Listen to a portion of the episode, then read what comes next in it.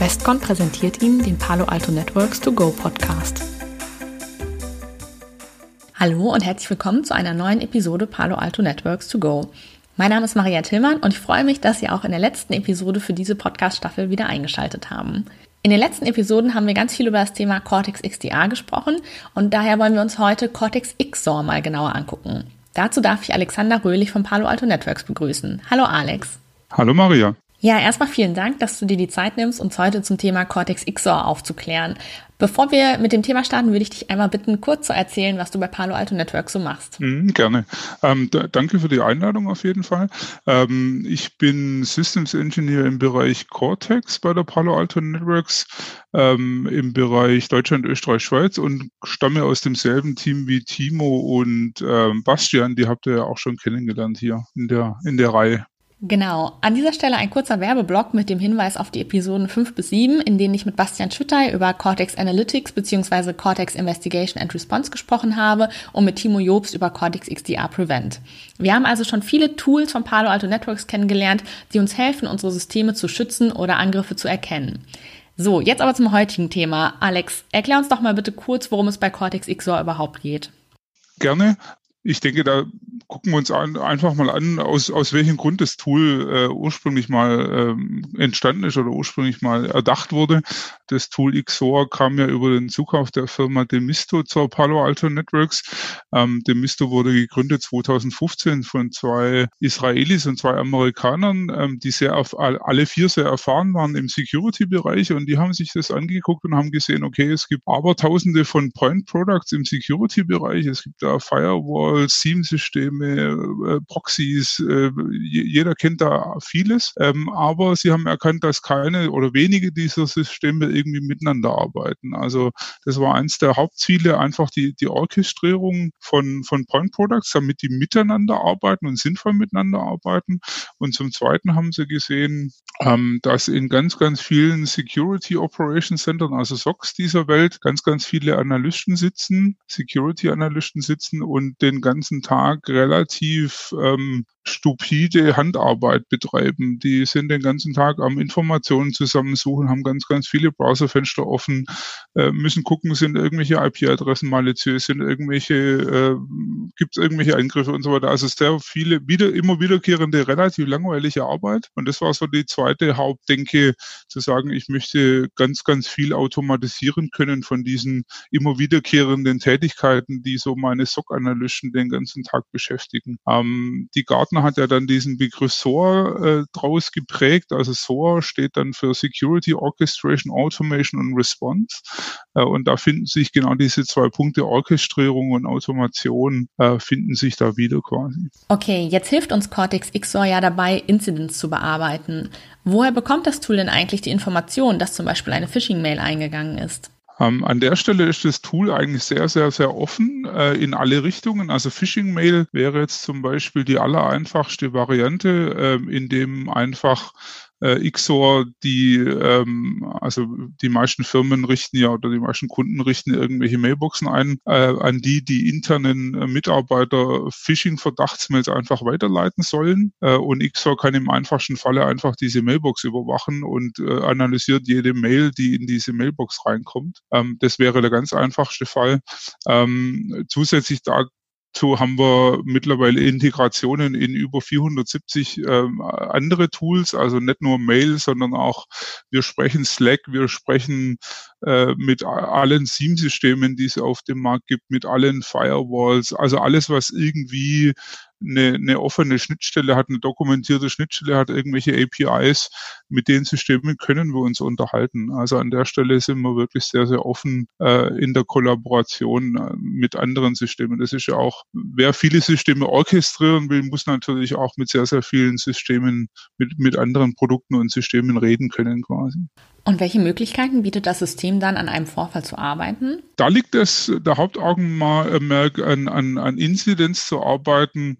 Ähm, also wir haben ein, ein, auch ein, ein, sehr, sehr gutes Incident Management, ähm, äh, ein Incident Management Bereich in dem Tool integriert, äh, wo ein oder mehrere Analysten oder Incident Responder an so einem Incident arbeiten können. Der Hauptteil oder, oder ein wichtiger Teil dieses Inzidents äh, Bearbeitungs äh, findet statt im sogenannten War Room. Ähm, der War Room ist jetzt ein, ein, ein Bereich dieses Produkts. Ähm, es gibt einen War Room pro Incident quasi. Ähm, dort wird ähm, sämtlicher äh, Input aus der Automation. Wie es funktioniert, kommen wir nachher noch ein bisschen raus. Jeg jeglicher Input, den sich das System irgendwie äh, automatisch irgendwo her äh, organisiert, wird dort revisionssicher abgelegt. Der, der, Incident Responder kann sich da Notizen machen, kann andere äh, Analysten oder Incident Responder einladen, dort mit ihm zusammenzuarbeiten. Und dort in diesem War Room oder überhaupt in diesem Tool gibt es noch ein, ein, ein, eine intelligente, eine künstliche Intelligenz, die nennt sich D-Bot. Und die dieser D-Bot läuft immer mit im Hintergrund und ähm, analysiert, ähm, wie so ein Incident Responder an so ein Incident rangeht, äh, kriegt auch irgendwann mal mit, wie die oder wie welche ähm, Wege da am schnellsten zum Erfolg führen und kann dann anderen Menschen ähm, äh, Tipps geben und sagen, hey, pass mal auf, der und der ähm, Kollege hat, hat das letzte Mal so und so gemacht und, und war da damit sehr, sehr schnell und sehr, sehr effizient. Äh, versucht doch mal das und das. Also äh, er lernt und, und kann Tipps geben quasi, um, um die, die Incident-Zusammenarbeit und die Incident-Response zu verbessern und, und zu beschleunigen. Mhm. Ein weiterer wichtiger Bestandteil von Cortex XOR sind ja sogenannte Playbooks. Kannst du ein bisschen dazu erzählen, wie die genau funktionieren und ob die für alle Incidents genutzt werden können?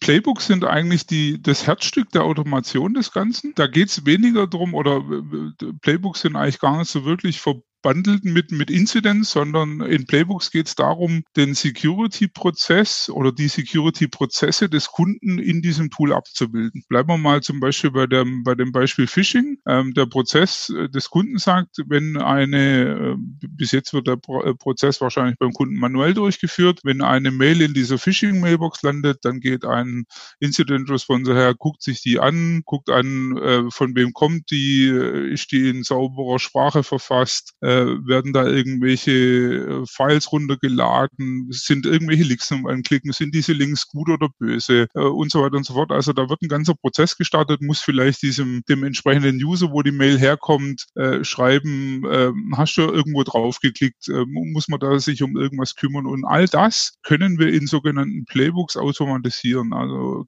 können also so ein Playbook gibt praktisch diesem Tool vor, was es in welcher Reihenfolge an Schritten ausführen soll, ähm, um genau so, solche immer wiederkehrenden Tätigkeiten äh, von diesen Incident Respondern wegzunehmen quasi. Gut, um jetzt nochmal auf die verschiedenen Tools von Palo Alto Networks zurückzukommen, kann Cortex XOR auch die Informationen aus einem Incident an andere Tools weitergeben und wie genau funktioniert das dann? Ähm, selbstverständlich. Äh, wir, wir, wissen, dass natürlich ähm, sehr, sehr viele Kunden auch das eigentliche IT-Service-Management äh, nicht, in, nicht in XOR machen, sondern in einem IT-Service-Management-Tool äh, oder in, in anderen Tool, äh, Tools. Und wir, genauso wie wir quasi Informationen aus mehr oder weniger jedem System, das es so auf der Welt gibt, äh, annehmen können, können wir auch per Mail, per Slack, per API, per alle möglichen ähm, auch Informationen an andere Systeme dann genau genauso wieder weitergeben. Mhm. So viel zum Daten weitergeben. Cortex XOR bekommt ja aber auch noch Informationen, zum Beispiel von Autofokus. Inwiefern kann das denn den Analysten weiterhelfen? Zukaufbarer Bestandteil von XOR ist das sogenannte Threat Intelligence Modul äh, oder TIM-Modul. Ähm, da geht es darum, ähm, dass man sich praktisch ähm, unterschiedlichste äh, Threat Intelligence Feeds, äh, wie jetzt zum Beispiel Fishtank, OpenFish, wie sie alle heißen, ähm, sich da sich da reinleiten lassen kann. Äh, und dieses TIM-Modul sorgt dann dafür, dass diese äh, Informationen aus diesen Feeds aggregiert werden. Man kann sie von dort aus weiterverteilen oder man kann sie natürlich auch für die Incident-Analyse äh, verwenden, so dass nicht äh, der Incident Responder jetzt wieder überall manuell äh, sich die ganzen Feeds äh, oder Virus Total oder wie sie alle heißen, sich nicht manuell anschauen muss, sondern ähm, praktisch diese sogenannten Indicators of Compromise äh, automatisch aus den Incidents raus automatisch gegen diese Feeds gecheckt werden und der, der Analyst dann praktisch oder der Incident äh, Responder ähm, automatisch eine, eine Aussage bekommt, ob das, ob dieser Indicator jetzt gut oder böse war. Das ist eigentlich der Hauptsinn von diesem Threat Intelligence Modul. Okay, kannst du abschließend noch ein paar Erfahrungswerte nennen, wie viel schneller Incidents dank Cortex XOR bearbeitet werden können? Ähm, das kann im, im Einzelfall sogar sehr dramatisch sein, wie wir Dinge beschleunigen. Ich meine, man kann sich vorstellen, ähm, äh, gute Security-Leute, gute Incident-Responder, äh, gute Security-Analysten wachsen nicht auf Bäumen und jeder Kunde hat typischerweise eher zu wenig als zu viel von diesen Mitarbeitern. Ähm, das bedeutet, dass äh,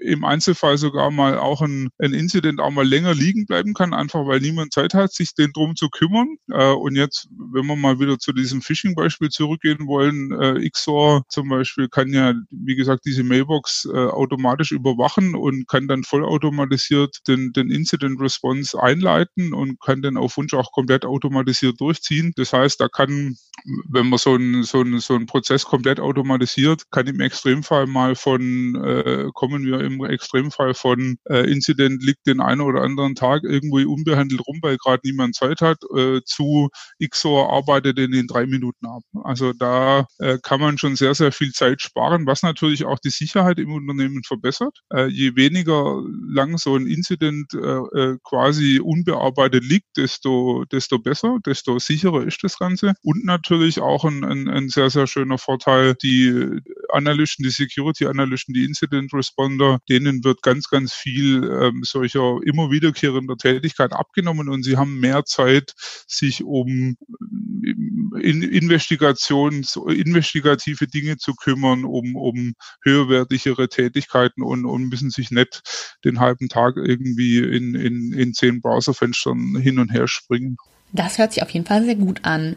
Ja, vielen Dank, lieber Alex, dass du dir die Zeit genommen hast, und zum Thema Cortex X war aufzuklären. Und damit verabschiede ich mich auch schon von Ihnen, liebe Zuhörerinnen und Zuhörer, für die erste Staffel Palo Alto Networks to Go. Wir hoffen, es hat Ihnen Spaß gemacht und Sie konnten ein bisschen zu den Produktlinien Cortex und Prisma von Palo Alto Networks lernen. Wenn Sie noch Ideen oder Themenwünsche für zukünftige Podcast-Staffeln haben, dann schicken Sie gerne eine E-Mail an paloalto.de.westcon.com oder kommentieren Sie einen der LinkedIn-Beiträge zu diesem Thema. Vielen Dank fürs Zuhören und auf Wiederhören.